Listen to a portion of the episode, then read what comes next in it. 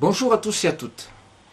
Que la grâce et la paix du Seigneur vous soient multipliées par Jésus-Christ, celui qui était, qui est et qui revient, celui qui nous aime. Tout d'abord, j'aimerais remercier tous ceux qui ont suivi cette série sur euh, les promesses de Dieu pour la femme dans la Bible. La dernière fois, nous avions parlé euh, de l'éloge pour euh, la femme et cette fois-ci, nous allons parler d'une éloge pour l'homme.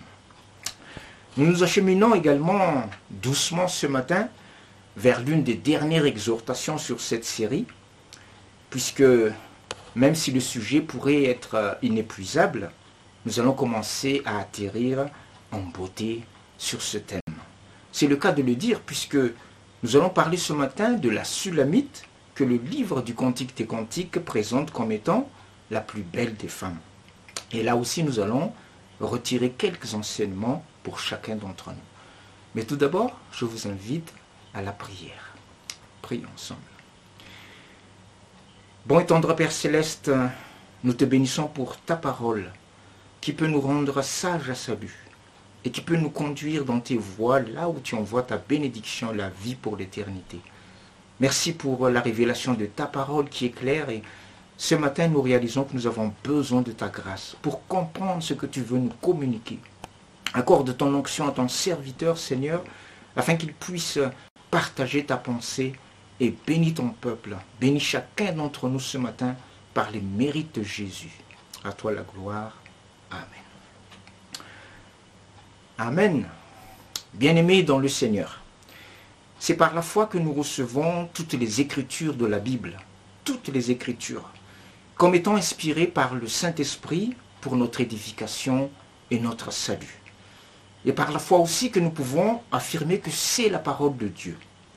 Selon qu'il est écrit dans 2 Timothée chapitre 3, versets 15 à 17, où l'apôtre Paul dit, Toute l'écriture est inspirée de Dieu et utile pour enseigner, pour convaincre, pour corriger, pour instruire dans la justice, afin que l'homme de Dieu soit formé et équipé pour toute œuvre bonne.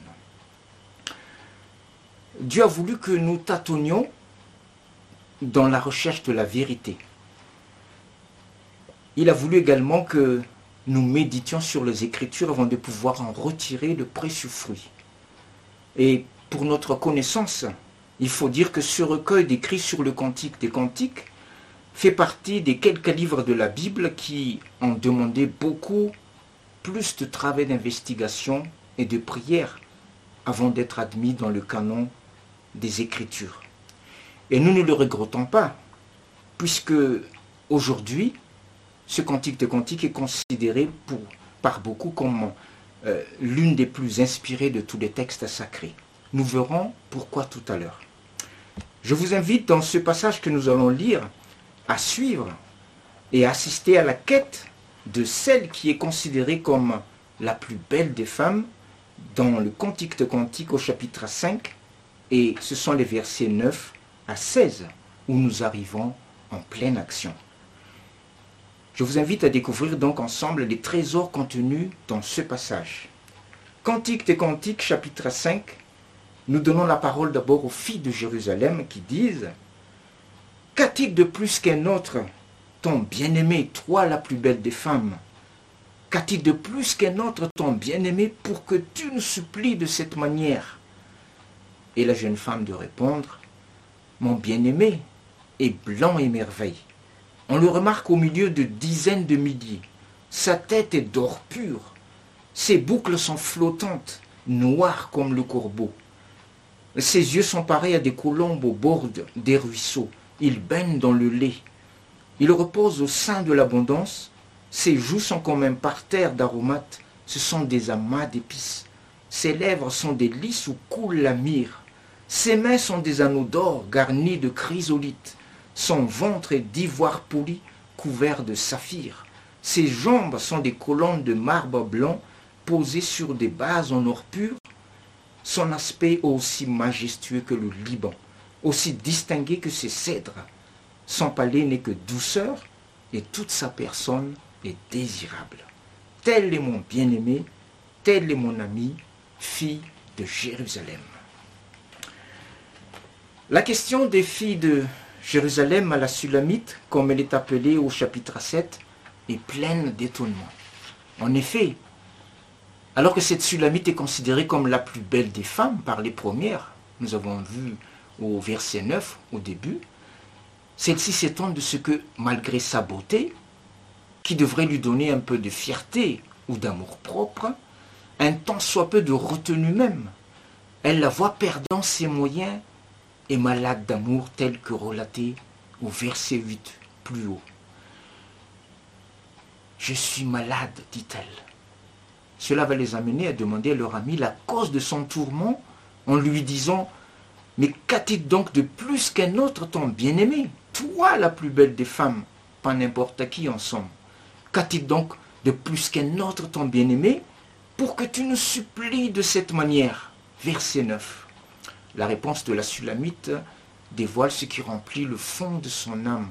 Selon ce qui est écrit dans Matthieu 12, verset 34, où le Seigneur déclare que la bouche parle de l'abondance du cœur. C'est-à-dire que ce qui sort, c'est ce qui est à l'intérieur, c'est ce qui nous remplit. Les paroles de la Sulamite sont on ne peut plus pleines d'éloges et de fervente admiration pour son bien-aimé. Une belle déclaration d'amour en somme, du verset 10 au verset 16. Il y a exactement sept versets. Une déclaration dans toute sa plénitude, donc, puisque le chiffre 7 euh, manifeste la plénitude dans la Bible. Messieurs, avez-vous déjà reçu à votre rencontre une telle déclaration? Ne répondez pas tous en même temps. Comment? Plutôt le contraire. Oh, je vous invite à patienter jusqu'à la fin de ce message car il y a peut-être encore de l'espoir. La réflexion qui suit cette noble déclaration de cette femme amoureuse, c'est celle-ci. Nous ne mettons pas en doute bien sûr les paroles de la Sulamite qui sont pleines de sincérité. Mais si le jeune homme est réellement tel qu'elle le décrit, pourquoi donc personne ne l'a remarqué avant? Pourquoi personne n'a déclaré ces paroles avant elle Qui est surtout venant de son cœur? La réponse coule de source. C'est parce que c'est elle, la Sulamite, qui est remplie d'amour pour ce jeune homme. Et c'est son cœur qui bouillonne de belles paroles pour lui. D'où le questionnement des autres pour qui ce jeune homme est peut-être plein de qualités, mais somme toute comme tant d'autres. Et c'est pourquoi elle demande pour savoir ce qu'il a de plus qu'un autre pour la mettre dans cet état. Qu'est-ce qu'il avait donc qu'elle n'ont pas, que qu'elle lui trouve? Un dicton malagas rend bien cette question de perspective et qui dit Isaitina mitung tare ce qui donne dans une version contemporaine, qui traduit plutôt la pensée plutôt que les mots, ceci. Celui ou celle que l'on aime, eh bien, embellit à nos yeux. Et c'est ce qui s'est passé. À cause de l'amour qui a étreint son cœur pour son bien-aimé, la Sulamite en était malade et ne pouvait trouver la paix intérieure qu'en rencontrant ce bien-aimé pour laisser s'exprimer ce feu qui la consume, ce torrent tumultueux qui bouillonne en elle. Il est même écrit dans Cantique chapitre 8, les versets 6 et 7, que l'amour est fort comme la mort, et que les grandes eaux ne peuvent pas l'éteindre. Qui peut alors le maîtriser? Qui peut le contrôler quand il devient une passion inflexible? Nous voyons malheureusement dans les nouvelles régulièrement les ravages causés par cette passion qui peut engendrer bien de déceptions, qui peut produire de l'amertume, qui peut provoquer de la jalousie ou de la colère, et peut même conduire à la dépression ou au suicide. Même des stars célèbres, après avoir lancé un tube ou une chanson à succès sur l'amour passionné, sont tombés dans les pièges de cette passion, quand l'homme ou la femme n'est pas conduit par l'esprit mais par la chair, c'est-à-dire sa mauvaise nature, nous dit la Bible, sa nature pécheresse. Or, l'apôtre Paul est sans équivoque dans son épître aux, chrétiens de Rome quand il évoque ces deux natures dans Romains au chapitre 8 et verset 13, que si nous vivons selon la chair, nous mourrons. C'est-à-dire que tout ce que nous pouvons faire en nous appuyant sur notre nature mauvaise, remplie de faiblesses, va nous séparer de Dieu et de son plan d'amour parfait pour nous. Mais si nous vivons par l'Esprit, selon la volonté de Dieu et ses principes donc, nous connaîtrons le vrai bonheur. En effet, Dieu, l'auteur, est la source de l'amour véritable, mais il est aussi celui qui peut nous aider à mener cet amour à sa perfection par son esprit qui euh, nous apprend le discernement, qui nous donne la sagesse d'en haut, et produit en nous son fruit empreint de douceur, de patience, de bonté, de paix, de bienveillance, mais surtout de maîtrise de soi, selon Galates 5 au verset 22, qui donne une description merveilleuse de ce fruit. Si nous le laissons agir dans nos vies, il fera toutes choses belles en son temps et sans effet secondaire comme le produit des hommes souvent. Alors, personnellement, je suis quelqu'un qui m'émerveille facilement devant un magnifique paysage, euh, un joli jardin, un beau visage, et même devant les technologies humaines, comme un avion qui vole. Cela m'étonne. Cela vous étonne que cela m'étonne. Mais cela m'étonne de voir même un avion qui vole. Ou des pièces de voiture rassemblées. Je me dis toujours comment ils ont fait pour imaginer cela. Pour rassembler tout ça et après ça fait vroom. Et oui, je dis bravo les hommes, bravo pour tout ça. Et pourtant, même au sommet de leur art, les hommes ne pourront jamais, jamais égaler, ou reproduire l'œuvre de Dieu, telle que l'œuvre de la création, pour parler de l'infiniment grand, et qui a été accomplie avec une profonde sagesse et une grande gloire à faire applaudir les anges. Tellement la Bible nous révèle au chapitre euh, premier et deuxième de la Genèse que c'était bon et même très bon. Et c'est Dieu qui dit cela. Lui qui a des valeurs infinies éternelles, si Dieu dit que c'était bon, eh bien, c'était vraiment très bon. Je vous invite à redécouvrir euh, ce glorieux récit dans Genèse, donc chapitre 1er et verset 10, où Dieu dit pour la première fois, c'était bon. Et le verset 31, après avoir achevé toute son œuvre, Dieu va dire que c'était très bon. Par la foi, revisiter euh, cette lecture. Mais aussi pour parler de l'infiniment petit, ce qui se passe au plus profond de nous et que Dieu connaît parfaitement, qu'il mène à la perfection. Je parle ici de l'amour qui unit deux êtres et deux cœurs, à émerveiller les anges, parce que c'est une alchimie impossible à expliquer et à reproduire par l'homme. Dieu seul connaît parfaitement ce qui est au-dedans de nous. Selon ce qui est écrit dans le psaume 139, euh, verset 13 à 18, que j'aimerais aussi euh, euh, nous lire à partir du verset 13 qui nous dit, C'est toi qui as formé mes reins, qui m'as tissé dans le ventre de ma mère. Je te loue de ce que je suis une créature si merveilleuse. Tes œuvres sont admirables et je le reconnais bien. Mon corps n'était pas caché devant toi lorsque j'ai été fait dans le secret, dans les profondeurs de la terre. Je n'étais encore qu'une masse informe, mais tes yeux me voyaient. Et sur ton livre étaient inscrits tous les jours qui m'étaient destinés, avant qu'un seul d'entre eux n'existe.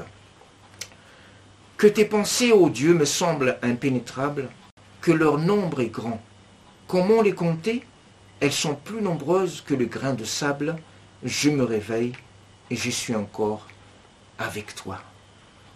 Oui, ce n'est pas un hasard quand deux êtres s'aiment. C'est Dieu qui crée en nous le vouloir et le faire. Et si Dieu est l'auteur et la source de cet amour, la bonne nouvelle, c'est que nous pouvons aussi le lui demander donc, pour nous-mêmes, mais aussi pour notre prochain ou notre conjoint, notre conjointe. De belles paroles pourront aussi jaillir de notre cœur ou du cœur de l'autre pour nous, à notre grand étonnement. Et nous pourrons aussi dire alors, mais qu'est-ce que j'ai donc de plus qu'un autre pour que tu me dises cela à cause de ce miracle de Dieu? Oui, il y a de l'espoir, messieurs, mes frères, pour vous aussi, mesdames, pour vous les jeunes. En vérité, cela devrait toujours être ainsi déjà dans un foyer chrétien. Car la Bible nous dit que le mari est l'image du Christ dans le foyer, comme la femme est l'image de l'Église, sa fiancée, son épouse. Or, ce recueil du Cantique des Cantiques a surtout été accepté dans le canon biblique à cause de l'amour de ces jeunes gens qui reflètent l'amour qui unit Christ à l'Église, selon Éphésiens 5, versets 25 à 33, que je vous invite à lire également. Tout à l'heure, euh, euh, je disais que les anges étaient émerveillés pour deux cœurs qui s'aiment. Et eh bien c'est ce que la Bible nous dit également par rapport à Christ et l'Église, que les anges suivent avec un grand intérêt cette relation d'amour entre les deux, ce que l'apôtre Paul appelle un mystère qu'il y a entre Christ et l'Église. Pour chaque conversion d'âme, pour chaque victoire spirituelle, pour chaque euh, euh, avancement dans le royaume de Dieu, les anges sont dans la joie et une grande fête dans le ciel. Oui, nous avons de grands supporters. Dans le ciel, nous avons des fans. Alors, je ne sais pas s'ils font comme ici-bas, vous savez, sur les terrains de foot, s'ils font le holé ou le hola ou la vague. Mais en tout cas, ils nous suivent avec grand intérêt.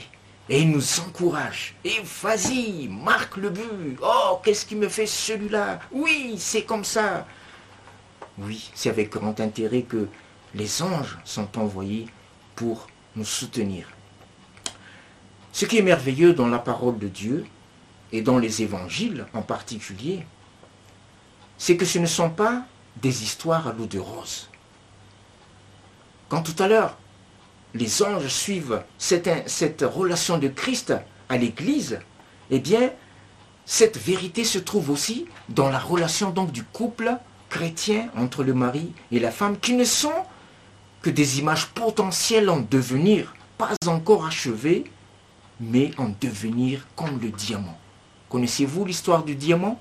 Il commence très moche, très noir, mais il finit dans un bel éclat euh, pour euh, témoigner de la pureté même et de la, le symbole de la beauté de la pierre précieuse.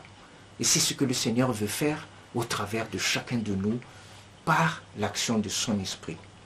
Et dans la Bible, nous voyons aussi euh, plusieurs témoignages que chacun peut expérimenter et vivre par la foi simplement. L'expérience de chacun est toujours personnelle. Tout à l'heure, je partagerai également une, une expérience vécue. Mais dans la Bible, par exemple, par la foi, une femme malade depuis 12 ans fut guéri instantanément en touchant le bord du vêtement de Jésus. Par la foi également, un aveugle de naissance fut guéri en signifiant son désir de l'être. C'est en effet important pour nous de savoir ce que nous, euh, voulons vraiment. Un jour, un serviteur de Dieu qui voulait prier pour un malade a entendu celui-ci s'écrier ⁇ Je ne veux pas être guéri !⁇ Curieux, non? Nous comprenons la question de Jésus à l'aveugle. Que veux-tu que je te fasse? Car la seule chose qui peut empêcher un miracle, c'est la volonté de la personne qui refuse le bienfait. Comme dans Matthieu chapitre 13 et au verset 58, où Jésus ne put faire les miracles qu'il voulait accomplir à cause de l'incrédulité de la ville. Voici un, court témoignage euh, vécu qui s'est passé au début de notre mariage, mon épouse et moi donc, nous étions bien jeunes dans la foi, mais bouillons pour euh, le Seigneur. Un jour que nous nous occupions en remplacement pour un mois, ma femme et moi donc, d'une dame âgée très malade, à qui les médecins n'avaient plus donné que moins d'un mois à vivre, et qui de surcroît ne voulait plus entendre parler de Dieu, par la grâce du Seigneur et le témoignage vécu de l'amour de Christ auprès d'elle, non seulement cette dame a demandé un soir la prière, qui est devenue de fil en aiguille des moments de communion avec Dieu autour de sa parole, mais elle a aussi demandé un autre jour de l'aider à se relever, car elle voulait marcher. Dieu a visité cette dame et l'a bénie. Car non seulement elle a reçu l'amour de Christ dans son cœur, mais elle a remarché et le verdict des médecins a été vaincu également. Puisque après notre départ, après un mois donc, cette dame a encore vécu des mois en acceptant même la visite du pasteur de la ville où elle était. Oui, Dieu peut accomplir des miracles quand nous ouvrons notre cœur. Dieu connaît notre chemin, Dieu connaît nos épreuves, Dieu connaît nos défis. Mais si nous savons exactement ce que nous désirons par la foi et que nous voulons demander au Seigneur, il peut accomplir des prodiges. Cette promesse est pour toi qui te dit, peut-être pour les autres, mais pas pour moi.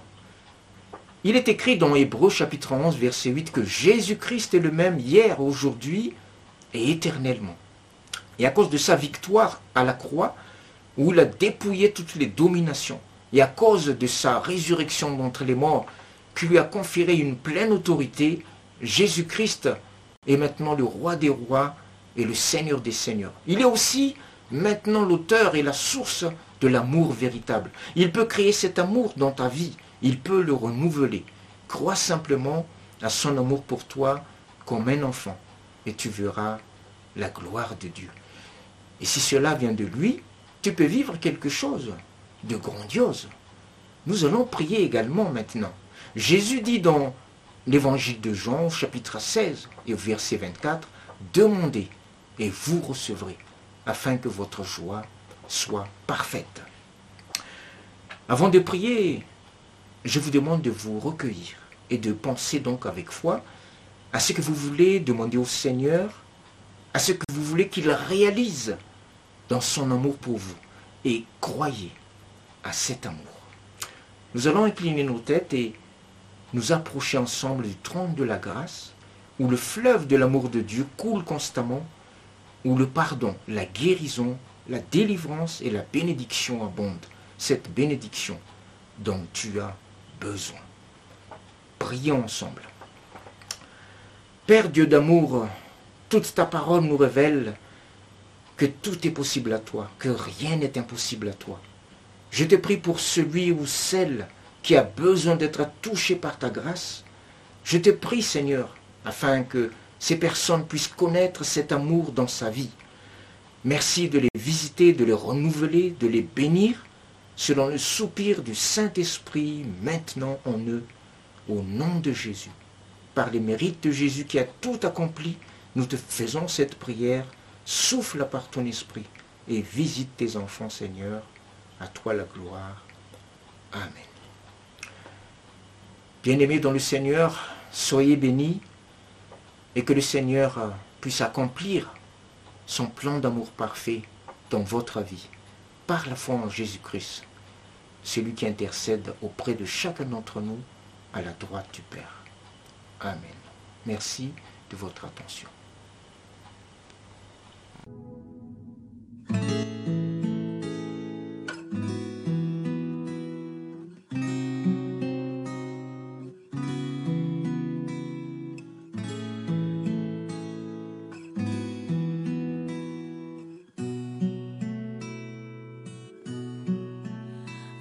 la croix.